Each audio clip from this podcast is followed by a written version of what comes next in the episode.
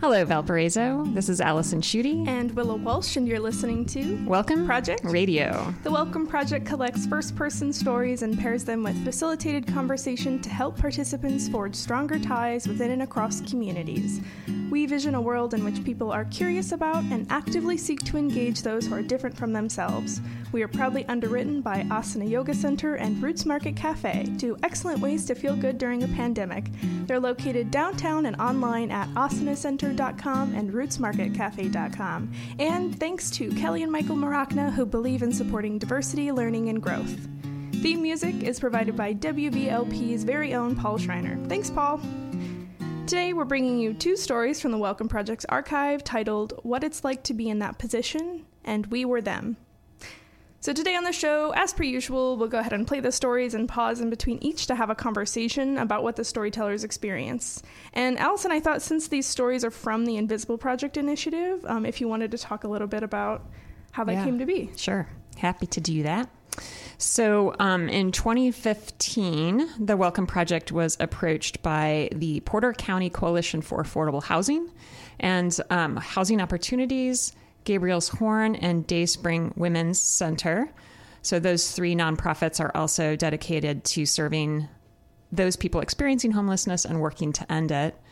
Um, and they um, wanted to know if we would work with them to collect stories of clients they had worked with about their experiences of homelessness, specifically here in Porter County. Um, one of their um, suppositions was that people in the region don't really know what homelessness actually looks like, or we have very strong associations with homelessness as um, probably somebody who's asking for change outside of a busy city sidewalk. Um, and they wanted to really poke a hole in that um, assumption and stereotype in order to let people know that um, the way that homelessness presents itself in Porter County looks very different than that. And as part of that partnership, we also included uh, or brought on board the Porter County Museum. So all of the stories you're hearing today are in large part due to the fact that we had that partnership with them. And there was a, a really cool mobile exhibit that was designed with um, the Porter County Museum and with some students from a graduate graphic design class at um, the university. And um, that traveled throughout the county. It even made a dip over into Lake County um, before it went back to housing opportunities. And from what I heard about a year or so ago, they still use some of the pieces from that exhibit for like fundraising and things like that. So I I believe it was a really great um, partnership in terms of uh, achieving some of the visibility that that they hoped for. At the same time, saying that I know, like our concern over affordable housing here in Valparaiso, in particular, which is where you and I are located.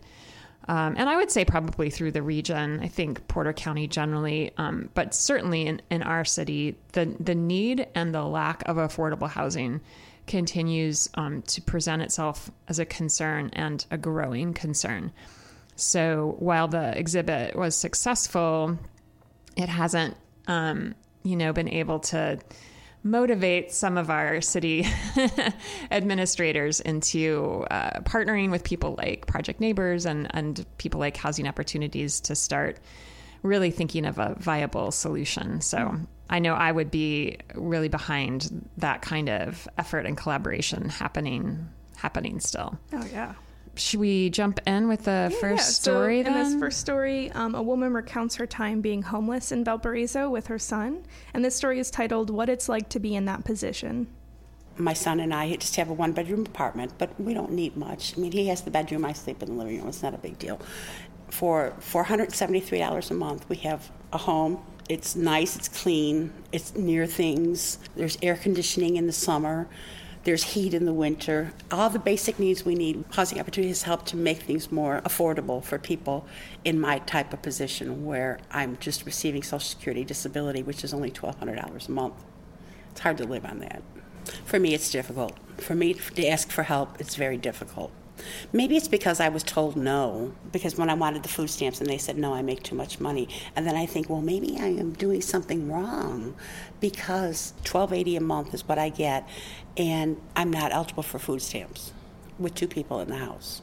So what is the poverty level? There, at the end of the month, we are we have nothing, and we we're waiting for the month to end so we can get paid again for the following month from Social Security, and it's not a, a healthy way to live. It's it's stressful, very very stressful sometimes because there's mornings that you wake up and you I don't know what I'm going to do for for dinner tonight. I and you're running rummaging through your cabinets and you're pulling things together and making a mishmash of what you have but sometimes it's it's that bad. Sometimes it's really bad. And thank God for the food pantry because that's what I usually do is I usually save it to the end of the month when things are bad and then I go and I get something from the shelter that they have there for food for a week. I'd be lying if I'd say no. No. There were times that I did see that there were too many people that were on food stamps or too many people that were taking things that they shouldn't rightfully take. I have changed 360 on that because I know I've been victimized by it. So I know now that those people that do get the food stamps or do get government housing or Section 8 or whatever it may be, get it because they deserve it or they've earned it or they in a situation that there is no answer. But not sometimes until you go through it do you understand what it's like to be in that position where there is no other answer. That's what opened my eyes. This is Listen Up, Welcome Project Radio on WVLP 103.1 FM and streaming online at WVLP.org. And I'm Allison Schuette here with Willow Walsh. Uh, we're on our own today without our steadfast co host, Reagan Skaggs. Uh, Reagan hopefully will be back next time we are live. Um, and today we're playing stories from the Invisible Project initiative, which is um, an initiative that tries to break down stereotypes that we have of the experience of homelessness. I'm curious, I don't know, as a starting point, we could we could go anywhere, but mm-hmm. um, right at the beginning, what is it that the storyteller says that they need? We we don't need much, she says. So like what is it that feels like basics for her? Yeah, I mean, she's describing so she has a one bedroom apartment with her and her son. Um, it's $473 a month. Um, it's nice, it's clean, it's near things, there's air conditioning. And then she says that's all the basic needs uh, that they have are being met just with those small things in the apartment. When I heard the story again, I was thinking about how intellectually, like if somebody asked me what are my basic needs, I probably would have outlined something similar to that. Mm-hmm. Um, but when I'm thinking about like that situation relative to what I'm in now. So, like, one bedroom, and she's sleeping on the couch in the living room, which I mean, there is nothing wrong with that, but I feel like I'm a person that likes privacy and, you know, needs to be able to get away in my house and, and have, have the ability to shut the door and just like being the introvert that I am, get some space. And like that's not included here. Mm-hmm. And, um, I'm struck by her tone of voice throughout this yes, story because yeah. she sounds so warm and encouraging yes. and and I feel like I really wish I would love to have some of that rub off on me because mm-hmm. I think if the situation was reversed I I might be a little angrier or a little bit so more bitter. like um yeah oh my gosh yeah uh, she does go on to talk about food and mm-hmm. and how does that you know for for them how is mm-hmm. that harder basic need to meet yeah so so she says so they're they're bringing in 1280 a month and so by um, i'm assuming by about week three is when she's rummaging through the cabinets and trying to figure out like what dinner is going to look like for the night and then you know sometimes having to go to the food pantry in order to like provide food for the yeah. rest of the month like waiting for the paycheck to come back in so it's like, so she says it's stressful, but it, it is stressful because then you have to like sort of like pick apart all of the things that you're buying when you are buying groceries and knowing that it might not even last you to the end of the month. I just think about all the frivolous things I buy at the grocery store and how it's it's not that experience for me anymore. The um, fact that she cannot get food stamps also. Oh yes which is interesting because then you'd have more options Mm-hmm. and your uh, monthly stipend that's coming through disability and social security would stretch farther Yeah. and yet she says she's denied Mm-hmm. the food stamps because she makes too much money and So, and this was in, not to cut you off, but this was in 2015. Yeah. And so I was curious. So I adjusted like the 1280 okay. to like put the taxes back in. And then I went on the Indiana SNAP benefits to see like today, based on her criteria, could you get food stamps? Yeah. And still it's a no. wow like seven years later, it's still a no. Yeah. Even though inflation, things are more expensive. Right. There's no way you're finding an apartment for $475. yeah Angering. and that is a point where her voice changes a little you know she goes like so what is the poverty level and i don't know i mean i think this is i don't know if this is bias on my part or something like that but i was surprised maybe that she wouldn't know like as if just because you are living with less means you would kind of understand all the rules and Mm. Yeah, stuff yeah. like that which i think is something about my my privilege that I feel like I don't have to know and just assume that people that do need to know can know. And I don't yeah so I, I thought that was interesting watching my reaction to that. Um, but more that this where the poverty level has been set like who's setting that and what experiences are they having that they've based that on or they've ignored in some sort of negotiation hmm, I It wish just- Reagan was here. She I know, the right? exact definition of that. And it is like from what I know, it is a very, very BS, like like created in like the 1930s, like based on like how much it costs. There's like a ratio that's happening that doesn't factor in today's Yeah. like expensive housing. And so it's like this very, very outdated like frame that we're referencing Yeah. that we're basing the poverty line on. yeah Very Yeah. frustrating.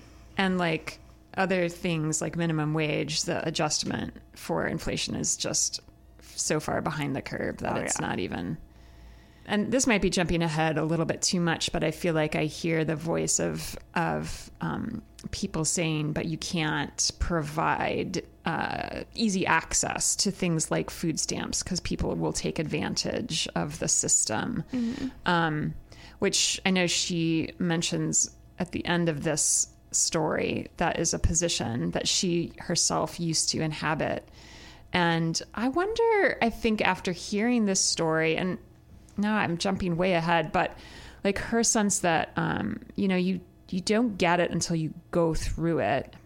Where do we sort of get off on our opinions about things that we actually don't have the experience to speak to? Mm-hmm. Like, why is that attitude so prevalent um, in our American culture that like government handouts are icky mm-hmm. and like people are going to abuse that so we're going to make it as hard as possible for people to access it? Mm-hmm.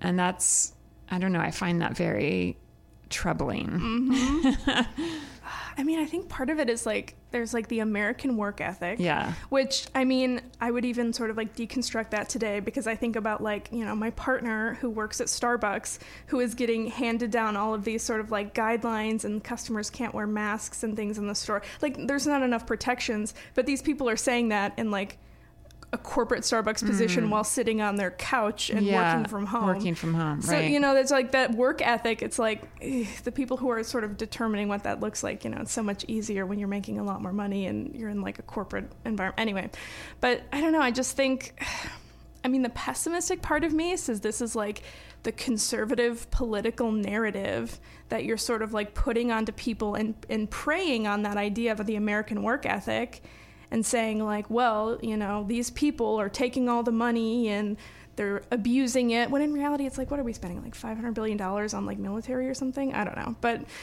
it's just.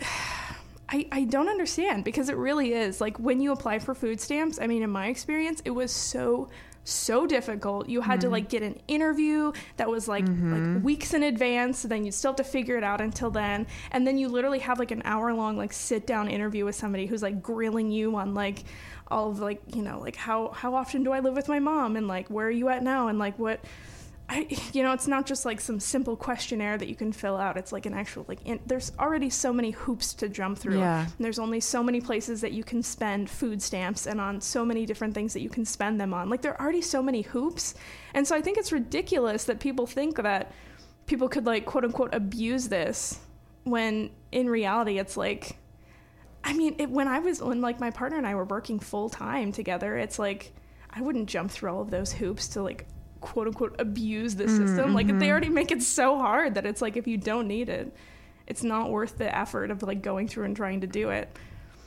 I don't know, but I just it's already so difficult and I just I, I that's what really got me and that's kind of why I chose these stories today because the idea that just that you could not have the experience that this storyteller and her son had, but have so many opinions on Yeah, yeah. like what their experience is like. I think about that with COVID. That's actually what brought me to these is I hmm. watched or I like looked at a Facebook post and I was so annoyed at like someone's like COVID whatever about the vaccine and it's just like oh but you didn't have people die from COVID in hmm. your family. You didn't have people have serious you know complications from it. You know your kids don't have asthma. There's not like things that you need to worry about but yet you're going on there you're not wearing a mask in public you're not getting a vaccine and then you're like shaming everybody on social media. And i just don't understand like where like how you could have such like a lack of empathy. That's what i don't understand. That's what really got me about these stories. It's just like think that was like my takeaway question too. It's like, do you really need to go through this in order to understand it? Yeah, I want to get back to that for sure. This is WVLP 103.1 FM, and you're listening to Listen Up, Welcome Project Radio with me, Allison Schuette, and Willow Walsh. And today we are um, going back into the Invisible Project initiative to play some of the stories um, for from people who've experienced homelessness here in Porter County. The interviews were done in, in 2015 just to give some historical perspective for people. I, I guess I just also want to make a, a plug like, there's other stories besides the two that we're playing today on the website, welcomeproject.valpo.edu. And if you go to the Invisible Project category, there's actually even a story from this storyteller that includes the son. So you can learn more about them. There's a story about one woman who goes through the description of like how um, she felt humiliated by going through that interview, mm-hmm. Mm-hmm. like it, as if the the staff member needed it to be something that diminished mm-hmm.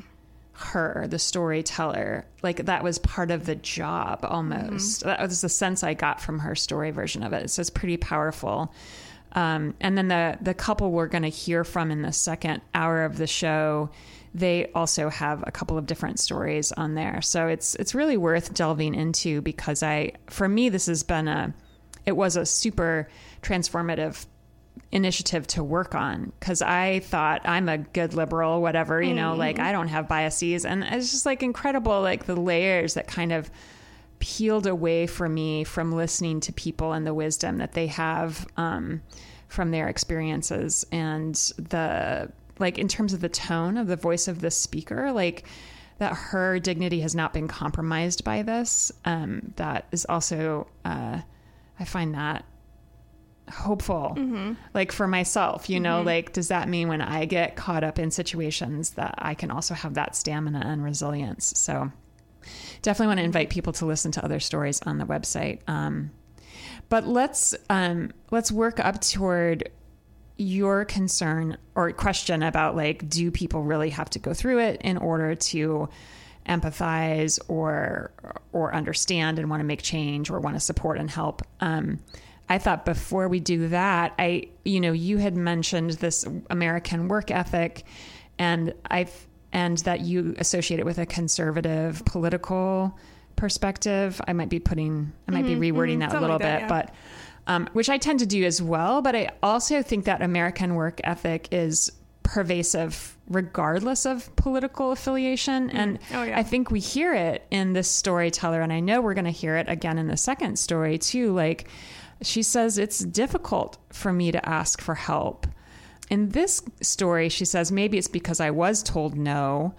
And when the answer was you're making too much money already to deserve or earn food stamps her first thought is, well, maybe I am doing something wrong.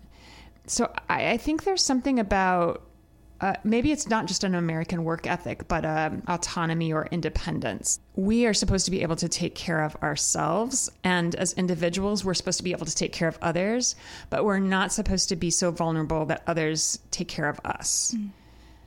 Maybe we would say children, maybe we would say elderly, but I actually, I actually feel like the that sense of an independence is so pervasive that we actually make very few uh, qualifications for who shouldn't be taking care of themselves.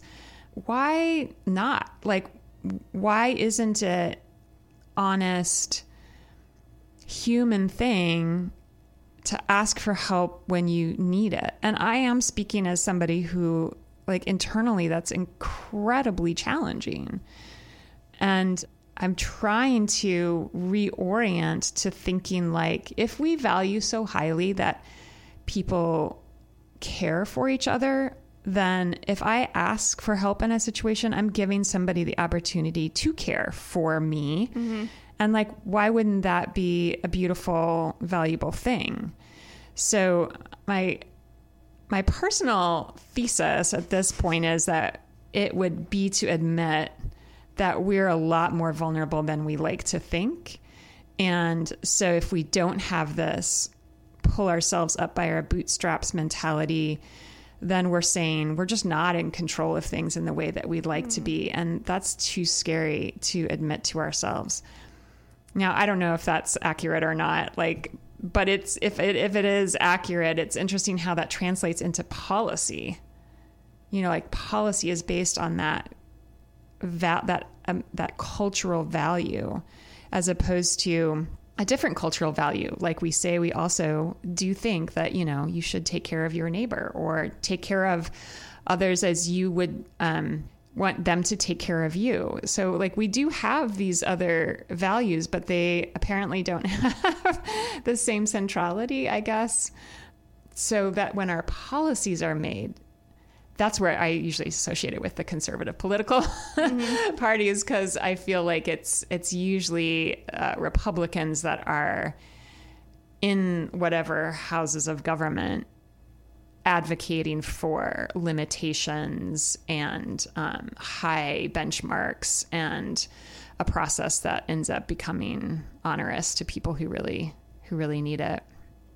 Yeah.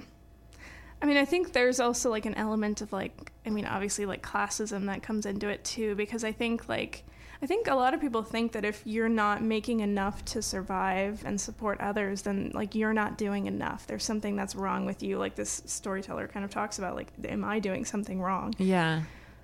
I don't know. It's just, it's, so much of it it's just too hard i'm kind of losing my train of thought but there it's just too hard to be able to do on your own and i think people don't necessarily like want to admit that there's like a larger structural thing that's happening that's preventing people from being able to access things in a way that they should be able to. Like, you know, it's like, well, I'm making $50,000 in my job. I'm doing my thing and I'm providing for my family. Why don't they just go to school and get a better job? It was their choice to do this. When in reality, there's like so many other factors that go yeah. into that that make that so much harder to do. But so I think that there's just like that that classism that not only like conservatives have a problem with, that I see progressives having a problem mm. with. Like I was just watching um, like a story on homelessness and like how I think it was the city of Austin was like proposing like making some affordable housing, like apartment complexes, and a bunch of people came out and were like, you know, essentially not in my backyard. Yeah. Like, yeah, I agree with this. Like, this is great. This is everything. Just don't do it near me. Yeah. And so I think like spanning everybody, you know, we just have a problem with seeing it and still faulting people for like being homeless, being in a in a you know, I don't know. I think about like my mom who made anywhere from like nine to twelve dollars an hour like growing up. And my mom was like a really hard worker. Like she would work very hard and she'd work forty or more hours a week if they would let her. And she would come home and she like she has arthritis so bad in her hands. Mm. Like when mm. she was working at VU, she would have to like tape her hand, like her thumbs, mm-hmm. because she mm-hmm. couldn't afford the shots. But like working I don't know, she's just exhausted. And then it's like at the end of the day, we were doing the same thing. Like we lived on a lady's, like in a lady's living room for a while. Mm. like I don't know, we would live in one bedroom apartments and sleep on couches, and it sucks. It's not enough. Like I, like you think maybe could I do it? Like when you think about can I have a van and just drive a van and like go over? Like no, you can't do it. It's too hard to do in the long term. It's just it sucks. It's awful. It's like there's the idea of the American work ethic, and then there's also this sort of like classism that prevents people from wanting to sort of like reach out and access people who are having these experiences. I think. Yeah. I mean, I am really struck by the moral character thing. And, and it's not just with socioeconomic status, it's also with things like race, gender, sexuality. There's like this there's something wrong in a person or in that person's com- like cultural community because if they were upright and had character, they would be okay. Mm-hmm. So there's this absolute refusal to look at conditions. And, and that's even before we're talking policies. We're just talking like conditions like health and weather and like an economy and whether you can have a job or a job that pays well enough. So, all of those conditions are actually much more likely to determine whether you will be able to support yourself or not. But we always turn it back into a question of character. Mm-hmm. And I don't know when you have a cultural value that that's strong, that is that strong, like how you really do undo that way of thinking except by way of suddenly that person finding themselves yeah, yeah. in the circumstances where they are like oh it happened to me like how is that possible i did everything right mm-hmm. and it happened to me and so that kind of is the eye opener. Yeah. But I were you when you said you wanted to talk about that, um, are you are you depressed or Oh yeah. Uh, I mean uh, about the fact that that is the case and like do you have thoughts about it aside from just uh, just despairing over the fact that it might re- that it somehow requires that? I mean, I think it's more of a question that I hope would have a different answer to. Like, people wouldn't have to go through this. People could go on welcomeproject.edu right? and listen to the stories and maybe get a better idea. But I think if you still have that operating understanding of that it's like a character flaw or that it won't happen to me, you would still see these stories and just see people as others. Like, yeah, like that's their experience, but that's never going to be me. Like, you don't see how it could actually infiltrate into your own life. So I so I just yeah, I do get depressed because I know there's people that I would talk to that would there I don't think there's anything that I could say to them to make them feel like this would ever happen to them or that like what they're thinking about people having handouts and I don't know, food stamps like that's just, you know, they shouldn't get that. You know, it's just like mm-hmm. I couldn't change that sort of mindset of people thinking that people are kind of getting screwed by the system and don't deserve assistance. I don't know. It's just yeah, I, I, sort of lament over that idea that I just I can't imagine what what that sort of conversation, if it would be a conversation, what that would look like with people. There's a a book, The Empathy Gap, by J.D. Trout. I think he's a sociologist. Um, we've taught parts of it on campus in our first year program, um, and this is his basic premise, which I think he illustrates far and away. So I don't have trouble buying it at all that the people who are in the position of making policies are often not having the experiences of the people who are on the other side of policies and that that is so problematic because the empathy gap is that you can't know an experience very deeply unless you're somehow connected to it. Mm-hmm. And so he wants to see policy fill in the empathy gap but he also acknowledges that unless you have legislatures and representatives that are somehow connected to those experiences, the likelihood of getting the good policies is also in jeopardy. Mm-hmm. So we need to either get more different people into the positions of power mm-hmm. so that they are representing and advocating for these experiences, or we need to have more like welcome project like people uh, lobbying in Washington D.C. to like to make the stories heard more more clearly.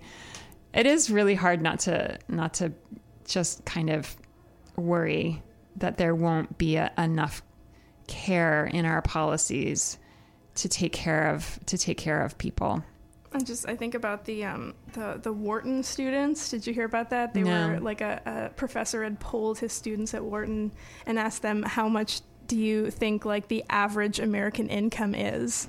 And it was like it was all over the place, you know. But like one student said like I think it was like eight hundred and eighty thousand dollars as the average American income. Like a year? yeah, a year. yeah.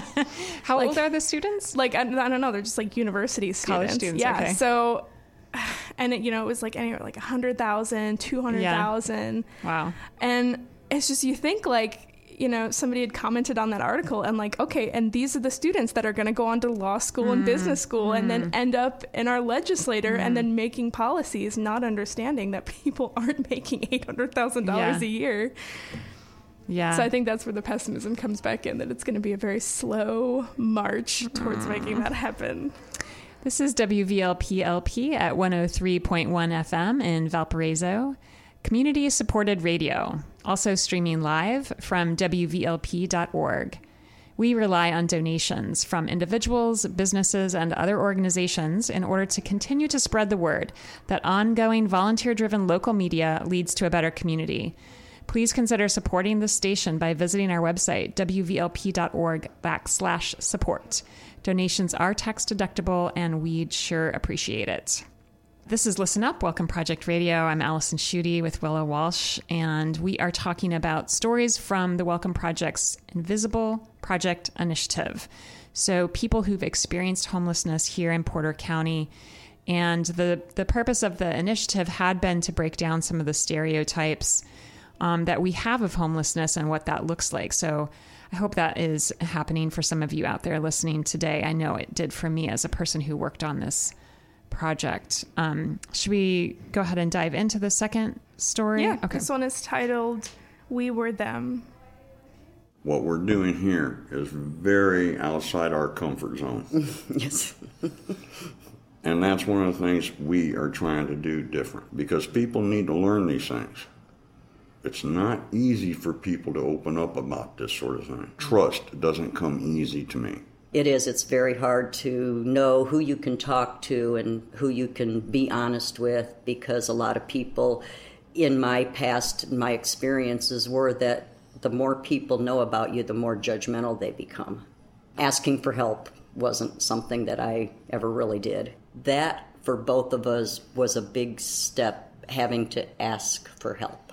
When we were living out of our vehicle, necessity drove us to have to go here and go there because you know you don't have resources. You know, we would we would park in the Walmart parking lot through the night for sleeping, so because we knew they had restroom facilities we could use. And when you live like that, you start meeting other people in a similar circumstance. And I was astounded at the number of people with vehicles and such. So, I mean, typically, if you saw them, you wouldn't even know that they're suffering in this way. And they're all around us. We were them, you know. And I never, I never understood any of this, mm-hmm. but I got a pretty good grasp of it now. I don't think I ever even really considered people being homeless. It wasn't anything that I ever thought about. You know, I wasn't a person who was going to be like, oh, there's homeless people out there. I should do something to try to help them because the thought never even crossed my mind. And then when it happens to someone like us, where then I have to take a step back and say, wow, it happened to me, it can happen to anybody because I would have never in a million years dreamed that I would end up homeless. What I've learned is that life is not a straight line. Mm-hmm. There's curves, turns, and then you even go back upon yourself many times.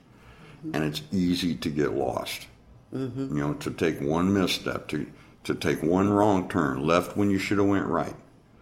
And so to stereotype all these people and say they're this, this, or this, I can't tell you how wrong that is.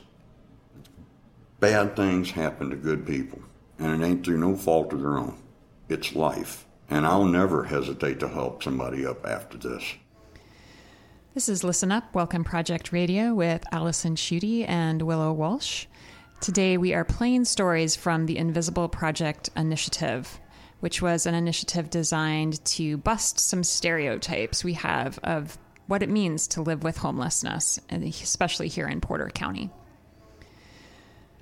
So I love this story, and I again I just uh, let listeners know there's there's two other um, stories by the same couple on our website welcomeproject.valpo.edu. So I definitely encourage you to go check out the Invisible Project category to hear more about um, like how they came to find themselves homeless and things like that. Mm-hmm. But um, I, I, don't know. I, I want to start with like the very first line of like what we're doing here is very outside our comfort zone. So when he's saying what we're doing here, like what what are what is he referring to? What's the what? Oh yeah, being interviewed for sure by you guys.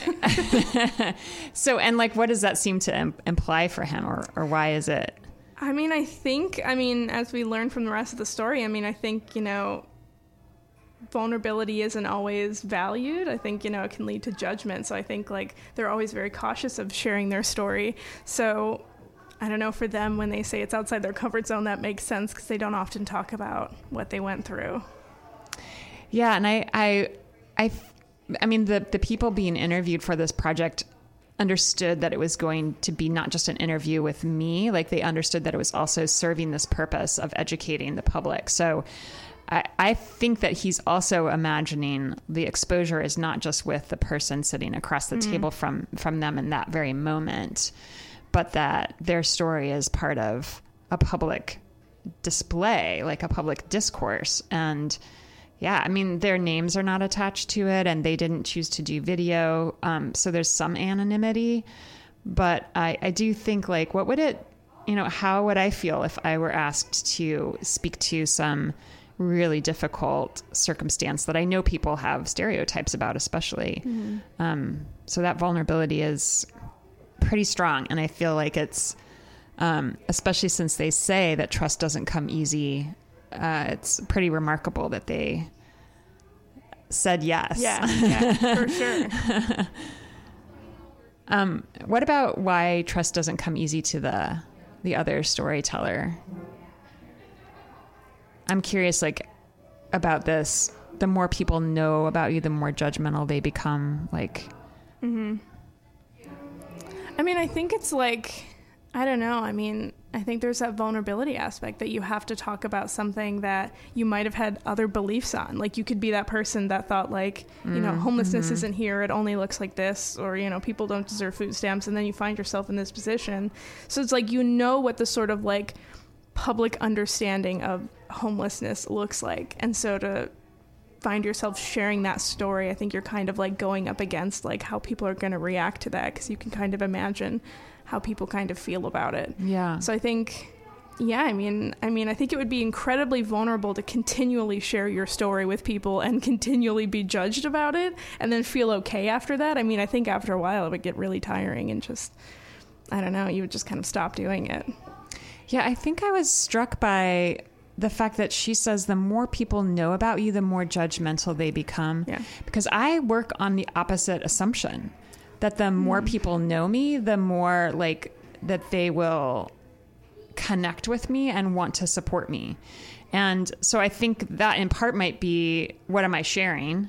And it doesn't enter into some kind of stereotype realm. Um, like, you know, if I was talking about um, a divorce or like um, I have cancer, I'm battling cancer or something like that, I my impulse is that people would you know, want to rally to support and help me. Um, but I think that there is something about having to say, I don't have a place to stay, or I don't have enough money for groceries this month. Can you extend, or I don't even, even know, not even asking for help, but just sharing that, um, that that that that is diff- that is different. Mm-hmm. again, maybe we're repeating ourselves because it's just going back into this like really strong conditioning we have as Americans that it's not okay to be that helpless. Like there are certain things you should be able to do for yourself. So you might not be able to fight cancer on your own, mm-hmm. but you know you should be able to have a paycheck that gets you groceries mm-hmm. or housing. Mm-hmm. I think I don't know. I feel like when you talk about it here, I think about like maybe if you're in spaces where um, you know you are going to work part time or somewhere. It's like if people don't know a whole lot about you, maybe they're just making some assumptions about you. Yeah. Like, oh yeah, here's this person. They obviously have a house that they live in and like car and you know it's like so if you you know relinquish some of that information like yeah i actually don't have a home or I'm, you know i don't know where i'm going to stay i don't have enough money for groceries i think you sort of like break down some of these initial assumptions that people might have about you and then they start to see you in a little bit of a different light Mm, they want to put you in a category Yeah. or something like that. Yeah, and I guess I'm imagining like turning to people that I already trust as opposed to I wonder when I wonder who what type of person she's talking about. Is it like a casual um, coworker as opposed to somebody that you go to church with or like somebody that you've worked alongside of and been on projects together. So you feel like you already have like some real familiarity with each other's lives. I just i think that it's um really important again for everyone that's listening to to pause and just ask themselves like how easy would it be for me to ask for help if I needed it, like this kind of help, like um, something to financially carry me through or a way to find a, a place to live.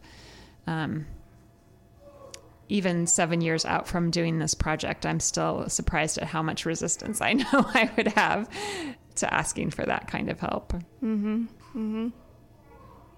Yeah, I think we see that refrain in this story too, as we do with the, the first one and asking for help. It's very hard. I- You know, and I think that's actually a really important exercise too. Like, just if I would tweak it a little bit, I might also think about, like, I mean, how close are you really to being in this situation?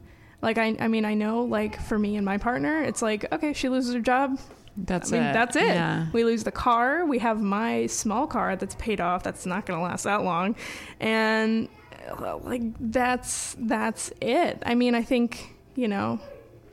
Maybe you can think about your support systems, but I think you should also be aware that if you don't have support systems, Yeah. I don't know. I just think about like oh, I saw another story that was like the U.S. like the richest people in the world had have doubled their debt as of 2022 in the pandemic, and it's now at like 1.5 trillion hmm. dollars. That's so angering, you know. It's like you're not that. We're never going to be that. That's like a million dollars a day for a million days. That's like I don't know. We're so much closer to this as just average people living in Valpo. We're so much close to, you know, losing a job and ending up in this situation versus like making it big, which I think But is. being in so much debt, I mean, doesn't that also oh no, not debt. Oh. No, no, like that that uh, that like the richest people in the world. This is like Jeff Bezos, Elon Musk, uh, Mark Zuckerberg. Um, I don't know, like other like other people that they were naming. They have doubled their, Their not their debt, their income. uh and so that's 1.5 trillion. So it. it's just like, you know, you can win a scratch off. You're never gonna, you're never gonna win 1.5 trillion dollars. You know, it's just, it's inconceivable. So we're so much closer to this. But I think the American mindset is that we're so much closer to just making it big and maybe you know winning a bunch of money someday and like getting rich or something. I don't know. I just feel like people optimistically think we're closer to the top than we really are Hmm. to losing more. or even if we don't need to make it all the way to the top, there's enough room between what I'm getting now and 1.3 Yeah. trillion dollars that I can actually improve my situation. Yeah. Um, I just, side note, do not understand that much money. Like, w- what do you need it for? Like, I honestly don't understand. That's a, mm-hmm. I think that's a concept of wealth that it's just a, it's a different category. It's not about using money to live anymore. It's something entirely different. Mm-hmm. And yes, I just honestly don't understand. Mm-hmm. if Jeff Bezos is out there listening, maybe you can call in and let us know. like, is there some connection to that that doesn't that you can actually explain? Is it identity? I don't know. Um, okay, so that's getting far afield, but um, um, I, I'm intrigued by the Walmart parking lot story too because I Yeah. it immediately made sense when he describes that when you're in a situation of living in your car, and so you're starting to think, like, okay, where will I have access to warmth or to bathrooms? Um, other people who are in your situation have had those same insights as well. And so you start meeting other people who are in your same situation. And it, it just surprised me to hear him say it. It, it makes obvious sense. But I was like, oh, wow. Like, um, I think maybe it also was like, this isn't singular experience. Like, uh, I think we interviewed maybe like nine or 10 people for this initiative. But um, that is must be a fraction then if there are other people that you're meeting in your situation mm-hmm. as well. So that was eye opening. Um, that this is in fact happening to more people than we know, and it could be that it's episodic as opposed to long term. I think for this particular couple, they needed to make it through a summer, and then they were able to get access through some of the nonprofits, um, like housing opportunities, to resources that could help like restabilize them. But that was a pretty short term experience of homelessness for um, for them, for which I'm I'm grateful. But I I think for others it can last a lot longer. Mm-hmm. I don't know. I just also think it's like problematic that they, it's like not until they were in that situation did they find out that other people were yeah. doing the same thing, living in the Walmart parking lot. And so I think that's so. I know, I know you were talking about this a little bit earlier, Allison, about like how our idea of homelessness is like somebody standing on the street with like a cup for change. And like if you if you would apply that to Valparaiso, I mean, I mean, you could think of like maybe there's like three spots in Valpo where you might see someone, but it's it's so not right to think that there's only like three homeless people yeah. in Valparaiso, right? Yeah. I mean, you've got to imagine that there's like so the fact that it is so invisible, it really is until you're in that position that you like couldn't possibly see it. And I think that's such a problem because if you can't see it, you don't think that there's a significant enough problem to do something about it, to help out with it. Yeah. I think there are some city administrations who are told about it and then want to see it get taken care of elsewhere. you know, like they don't want it to be made visible in their own city. Mm-hmm. And if it were to be made visible, they want to move it to another city in the region. Um, because there is something about, uh, like, if it was more apparent that people were living on the edge as much as they are in our own city, that that wouldn't look good for like the idea they have of who we are supposed to be as a community. Mm-hmm. I mean, some of the new housing that's going up, the townhouses and duplexes, uh, over five hundred thousand dollars. Mm-hmm. Uh, I'm like, who has that kind of money? I mean, that's incredible mm-hmm. to me. And yet, that seems to be for Valparaiso the image we want to cultivate out of City Hall um, for who we are interested in welcoming into our community. Mm-hmm. So I don't know that they want homelessness to be made visible, actually. Yeah. You're listening to WVLP 103.1 FM and streaming online at WVLP.org. This is Listen Up, Welcome Project Radio with Allison Schuette and Willow Walsh. We're listening to Stories from the Invisible Project today, an initiative uh, from 2015 that was designed to help bust some of the stereotypes we might have in Porter County about what homelessness looks like.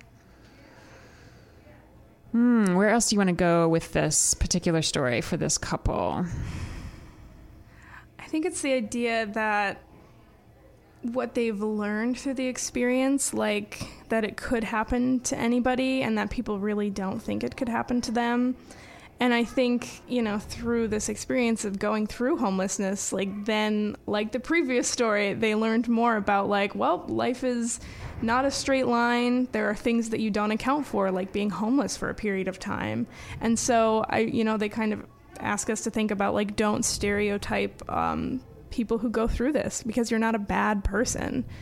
you, you're this just kind of happens to you and it's kind of out of your control you know and a few weeks back we had talked about you know we listened to another storyteller talk about how it was so out of her control that she had a full-time job and they just started lessening her hours mm-hmm. so much so that she like couldn't afford to live anymore in the place that she was living and it's like what can you do about that i don't i don't know i just i just feel really I feel hopeless. And I think it's so amazing that at least in these two storytellers and the first story that we listened to today that it's just there's there's such a sense of hope that I'm hearing. And you mentioned like a warmth in the tone. And I just I don't know, I just don't feel hopeful. Like you said there's like these duplexes, these not in a good way, like the the townhomes that are like the multi-story townhomes downtown that are getting filled when there isn't affordable housing. I just I just don't think that people understand that. Like with people who are working at Starbucks right now, the starting rate is I think about 1380 right now an hour. Not a single person in your Valparaiso Starbucks can afford to live by themselves in an apartment in Valparaiso. Yeah. So how do you think that somebody and that's one of the best paying service jobs in Valparaiso. So how do you think that somebody working I don't know, at Pizza Hut making, I don't know what they make now, like $11 an hour, $10 an hour. Like, those people that are making more than minimum wage, $3 more than minimum wage, can literally not afford to live in Valparaiso by themselves. And you say, oh, well, maybe they should go back to school and they should get a better job because it's their fault that they have that job. Okay, but that means that somebody who's in that service position will always be the one getting screwed. Hmm. So then you should say goodbye to Pizza Hut and Taco Bell and Target and Starbucks and everything else, all the grocery stores, everything else in your community that is being put on by the backbone of people that cannot live here. Hmm. Not a single person at the Starbucks by Target is living in Valparaiso. Not a single person. They all have to commute in because they can't afford to live here. Yeah. That's just, it's so angering and people don't understand it. Because I was talking to my grandma last week. Her mortgage, $800 a month. I mean, it's great if you can find an apartment for $800 a month in Valpo. That feels about average, 800, 900 maybe. But that people don't understand that you have a whole house for $800 a month. And that's not something any, but that's, that you can't do that in 2022. You can't. Yeah, like your grandmother's mortgage is not 2022 prices, right? Yeah, and also like when you're making enough to buy, you know, pay $800 a month, you're not going to get approved for an entire home right, that's right. going to be mortgaged out. So I just when people want to put the onus back on people who can't afford it, I just urge you to think about every single time you are in a place where people are making like under about $20 an hour, they cannot afford to live here by mm-hmm. themselves. Mm-hmm. They have to live in Portage, they have to live in Lake Station. They can't live here. So, what you're saying is that you want their services, you want them to come in and provide you goods at the grocery store, coffee, whatnot, but you don't want to see them in your community. Yeah. And I think that's concerning because it's it's hundreds of people, thousands of people in Valparaiso that are struggling every single month.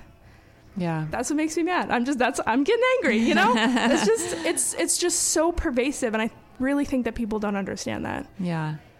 I I think you said it very poignantly too, like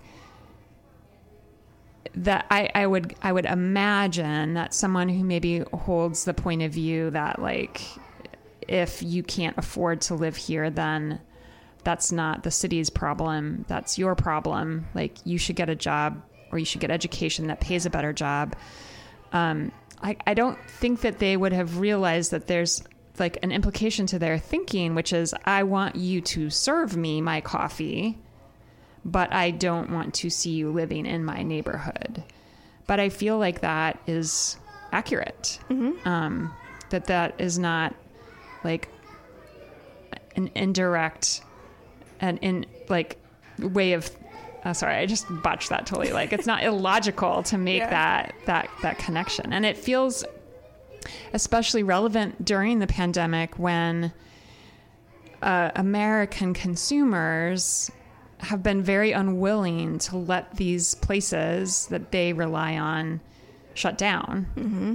For the safety of the workers, mm-hmm. which is more complicated because the workers actually want their jobs too. So, I mean, nobody wants to be living without um, employment. But yeah, so like there's this willingness to to put people in vulnerable places, but not to then extend a courtesy of saying, I feel like you also belong as my neighbor. Mm-hmm. And I wish people would think about that too. Now, that's not something that policy is going to take care of. Mm-hmm. I know it is something that we wish storytelling and listening to stories and talking about stories would take care of. Well, it's something that the zoning board could think about when we need affordable housing. Yeah. And they can approve apartment complexes and duplexes for the people in the community that need them. I mean, that's that's what it is. It's the people in power who can deny things like zoning for an apartment complex that people can afford. Yeah, and it's hard because both of us know people on Project Neighbors, uh, which is a nonprofit organization in town that does any number of things, including like supporting WVLP. It's like the parent organization for WVLP. Um, and they have uh, a lot of work they do around affordable housing. So there's expertise and there's willingness because they can um, build um, more affordably because they're working with volunteers. Mm-hmm. Um, and it just seems it it just seems like um, why would you not take advantage of the fact that you could collaborate with nonprofits that are successful? Mm-hmm. It doesn't have to. Yeah, I mean, again, for me, like I think it goes back to there must be. The assumption I make is that City Hall has an image of Valparaiso that they want to keep and promote in order to keep attracting a certain income level into the community. And I don't know why it has to be that um, we can't have the best of all worlds. why is the assumption that if we have homelessness in Valparaiso and we address it with affordable housing, that we can't also attract and maintain people who have higher incomes and can afford the new developments that are going up. Mm-hmm. Why is it a one or the other kind of thing? Mm-hmm. I guess we would need to invite somebody from City Hall into the mm-hmm. studio with mm-hmm. us. Do you have any final thoughts on this story um, before we wrap up today? I don't know. I think we, we summed it up pretty well. I mean, I just, I'm still thinking about the question from earlier. Like, is it can you understand that you know homelessness is you know a problem in Valparaiso? Living paycheck to paycheck is a problem in Valparaiso. People who are in the service industry can't afford to live here. Like do you really need to personally be in that mm. situation in order to want to make change and believe that it's happening? Like what does it take for somebody who's not experiencing these things to not only believe that they're a problem, empathize with the people who are going through it, and then also want to make a sort of change about it in Valparaiso. That is a very poignant thought to end on today. Um, before we head out, we do want to encourage you to check out WVLP's full schedule at WVLP.org. We highly recommend Morning Black, which airs live every Saturday morning at 8 a.m. The show is a platform for discussions surrounding the concerns of race and ethnicity, and specifically concerns within and about the African American community here in Northwest Indiana. The program is underwritten by donation from members of the Northwest Indiana African American Alliance and their community partners. So that's it for today. Thanks for listening. And thanks again to our sponsors, Asana Yoga Center at asanacenter.com and Roots Market Cafe at rootsmarketcafe.com. Both are located downtown on Lincoln Way. You can visit their websites to learn more. Here at Welcome Project Radio, we love to support our local businesses. And thanks to Kelly and Michael Marachna, who believe in supporting diversity, learning, and growth.